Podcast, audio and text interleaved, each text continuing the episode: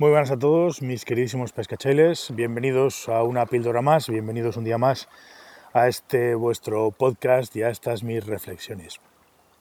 Eh, voy a hablar de un tema que me tiene, bueno, no es que me tenga preocupado, yo tengo muy claro cuál es mi opinión y cuál es mi, experiencia y la verdad es que mm, sigo sin entender, aunque haya mucha gente que, la recomiende y que, y que utilice ese tipo de cañas, pero, pero sigo sin entender y sigo sin encontrarle una ventaja real en acción de pesca en, en río a una caña de, más de 9 pies con respecto a una caña de 9 pies. Mm, como habéis comprendido, o sea, lógicamente voy a hablar de cañas, evidentemente, y voy a hablar de cañas desde ese punto. ¿no? El otro día tuvimos la suerte eh, en el río de coincidir con dos personas con la misma caña. Los dos tenían la misma caña, uno en 9 pies, el otro en 9 pies y medio. Misma numeración, mismo modelo, la diferencia única entre las dos cañas era que una 9 pies y medio y la otra era 9 pies. Y estuvimos haciendo pruebas. Y, bueno, mm, las pruebas, evidentemente, claro, lógicamente estamos hablando de una caña de, una, de una, acción y de una potencia eh, bastante buena. De hecho, creo hoy por hoy que es la mejor caña que hay en el mercado. No voy a decir marcas, pues porque bueno, no, no, no es, no es eh, propicio, pero bueno, quiero decir, una, una, gran caña que tuvimos en la mano, nueve pies, nueve pies y medio, las dos líneas 6. Y estuvimos haciendo pruebas. Eh, bueno, en cuanto a cuestión de lanzado y tal, más o menos eh, se desempeñaban igual. Una acción muy parecida, una respuesta muy exactamente igual, básicamente porque digo porque es el mismo modelo. Pero había una diferencia que a mí me llamaba poderosamente la atención y es que con la caña de nueve pies y medio, tenía que de alguna manera estar pensando en el tipo de lance que estaba haciendo porque la caña tenía tendencia a poderme. La caña tenía tendencia a, cabezonear y entonces, claro, me exigía un poquito más de atención y un poquito más de, pensar en lo que estaba haciendo.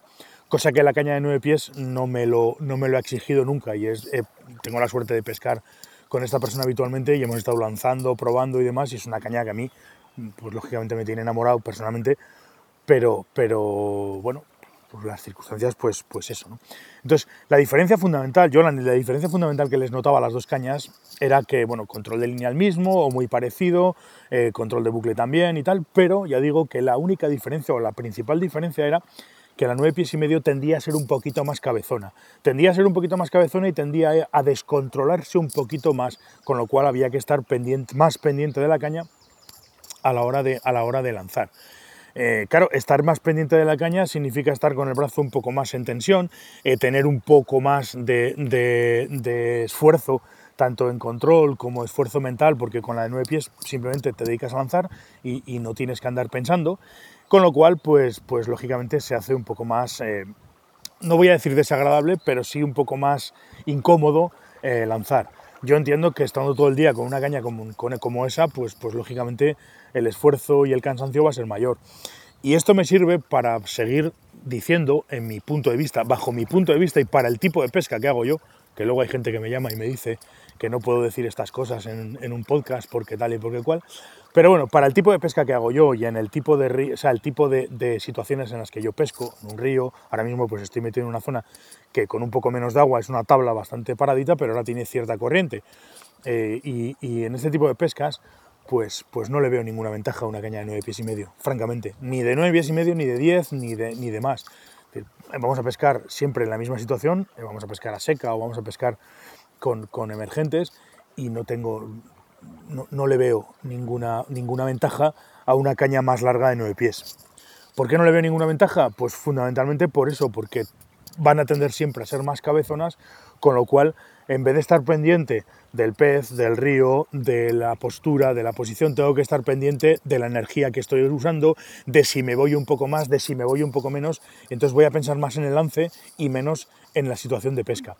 Con lo cual, pues, pues eh, lógicamente no solamente el esfuerzo físico es mayor, porque ya digo, siempre he dicho que las cañas de, de, de 9 pies y medio hacia arriba tienden a ser un poquito más cabezonas, tienden a tener el peso más en la punta, con lo cual las vamos a notar más y se nos va a hacer pelín más desagradable el, lance.